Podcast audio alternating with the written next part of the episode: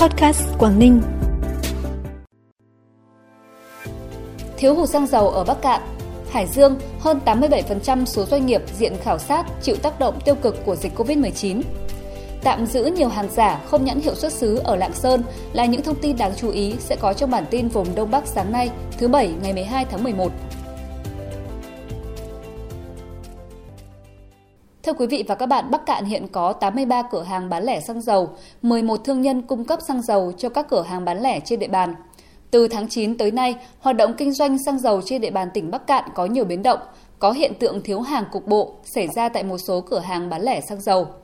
Theo Cục Quản lý Thị trường Bắc Cạn, trong ngày 10 tháng 11, kiểm tra 24 cửa hàng đại lý thì có tới 12 cửa hàng hết cả xăng và dầu, 5 cửa hàng hết xăng chỉ còn dầu và 7 cửa hàng hết dầu chỉ còn xăng.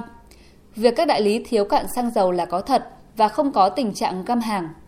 Nguyên nhân dẫn tới tình trạng này là do thiếu hụt nguồn cung và do cơ chế giá chiết khấu bằng không hoặc âm, kinh doanh không có lãi, doanh nghiệp năng lực tài chính không đủ để tiếp tục kinh doanh.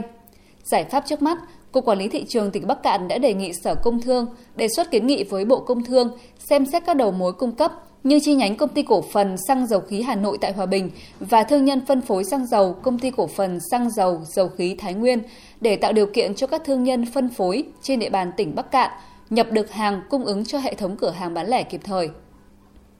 Theo kết quả khảo sát của Văn phòng tỉnh ủy Hải Dương, tới 1.500 doanh nghiệp đang hoạt động trên địa bàn, chiếm khoảng 19% tổng số doanh nghiệp, cho thấy có hơn 87% số doanh nghiệp cho biết chịu tác động tiêu cực của dịch COVID-19. 11% số doanh nghiệp cho biết không bị ảnh hưởng và gần 2% ghi nhận tích cực. Tác động của dịch COVID-19 đã ảnh hưởng đến việc tiếp cận khách hàng, thị trường sản xuất tiêu thụ, dòng tiền của doanh nghiệp, người lao động bị mất thiếu việc làm. Từ thực tế trên, các doanh nghiệp được khảo sát kiến nghị các ngành chính quyền địa phương tăng cường phổ biến tuyên truyền chính sách hỗ trợ để các doanh nghiệp được tiếp cận, quan tâm hơn nữa các doanh nghiệp quy mô nhỏ, khả năng chống chịu kém, xây dựng chính sách phát triển công nghiệp, dịch vụ hỗ trợ theo hướng bớt lệ thuộc vào nguồn cung từ bên ngoài. Trung ương đoàn vừa công bố danh sách 100 giáo viên, giảng viên đạt giải thưởng Nhà giáo trẻ tiêu biểu cấp Trung ương lần thứ 3 năm 2022. Trong đó tỉnh Hà Giang vinh dự có hai giáo viên đạt giải thưởng là cô Hoàng Thị Huệ, tổng phụ trách của trường tiểu học Cốc Bài, thị trấn Cốc Bài, huyện Xín Mần và thầy Thẩm Anh Linh, bí thư đoàn trường, trường Trung học phổ thông Yên Minh, huyện Yên Minh. Giải thưởng nhà giáo trẻ tiêu biểu là giải thưởng được xét duyệt trên các tiêu chuẩn về chuyên môn và hoạt động phong trào. Giải thưởng tạo điều kiện cho các thầy cô giáo trẻ thêm động lực phấn đấu trên chặng đường truyền đạt kiến thức và giáo dục nhân cách cho lớp trẻ. Trong 87 doanh nghiệp tại 20 tỉnh thành phố khu vực phía Bắc vừa được Bảo hiểm xã hội Việt Nam tổ chức lễ tôn vinh về thành tích tiêu biểu trong thực hiện chính sách bảo hiểm xã hội, bảo hiểm y tế, bảo hiểm thất nghiệp. Tỉnh Phú Thọ có 4 doanh nghiệp được tôn vinh, đó là công ty trách nhiệm hữu hạn công nghệ Cosmo 1, công ty trách nhiệm hữu hạn TPS Việt Nam, công ty trách nhiệm hữu hạn IZA Việt Nam, công ty trách nhiệm hữu hạn Phú Thọ Matsuoka.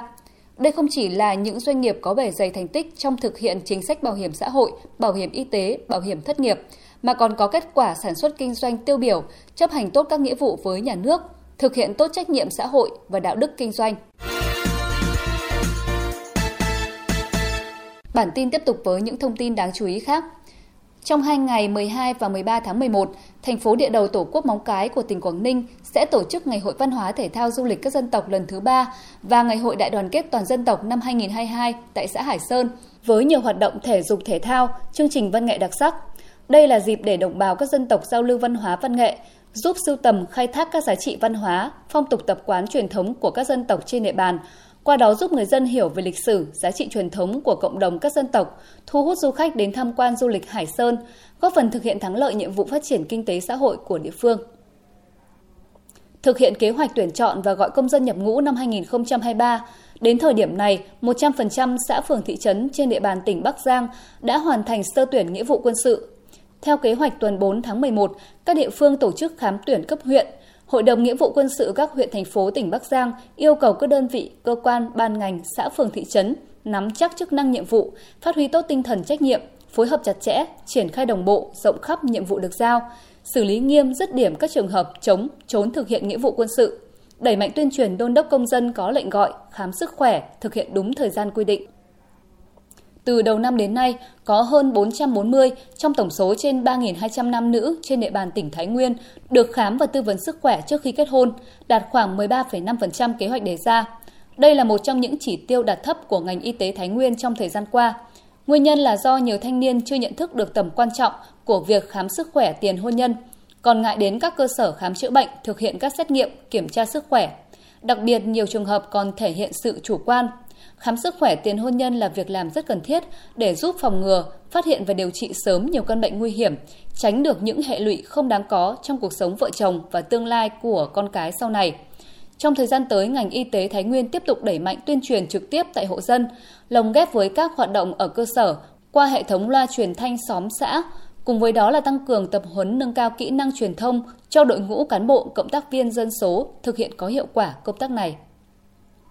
Chi cục Hải quan cửa khẩu hữu nghị Cục Hải quan tỉnh Lạng Sơn vừa tạm giữ 2.040 đôi giày nam ký hiệu mút giả mạo xuất xứ Việt Nam, 1.300 chiếc ô câu cá hiệu Ryuki có nhãn ghi không đủ nội dung bắt buộc theo quy định, 344 kg mặt khóa thắt lưng và 600 chiếc thắt lưng nam không có nhãn hàng hóa. Lực lượng chức năng đã lập biên bản tạm giữ toàn bộ số hàng hóa vi phạm để xác minh làm rõ và xử lý theo quy định của pháp luật. Khép lại bản tin là thông tin thời tiết khu vực Đông Bắc Bộ. Trong ngày cuối tuần hôm nay, các tỉnh khu vực phía Đông Bắc Bộ sáng sớm có sương mù và sương mù nhẹ rải rác, trưa chiều trời nắng, gió nhẹ, đêm và sáng sớm trời lạnh, vùng núi có nơi trời rét. Nhiệt độ thấp nhất từ 21 đến 24 độ, vùng núi có nơi dưới 20 độ. Nhiệt độ cao nhất từ 27 đến 30 độ. Trân trọng cảm ơn quý vị và các bạn đã dành thời gian quan tâm kênh podcast Quảng Ninh. Xin kính chào và hẹn gặp lại.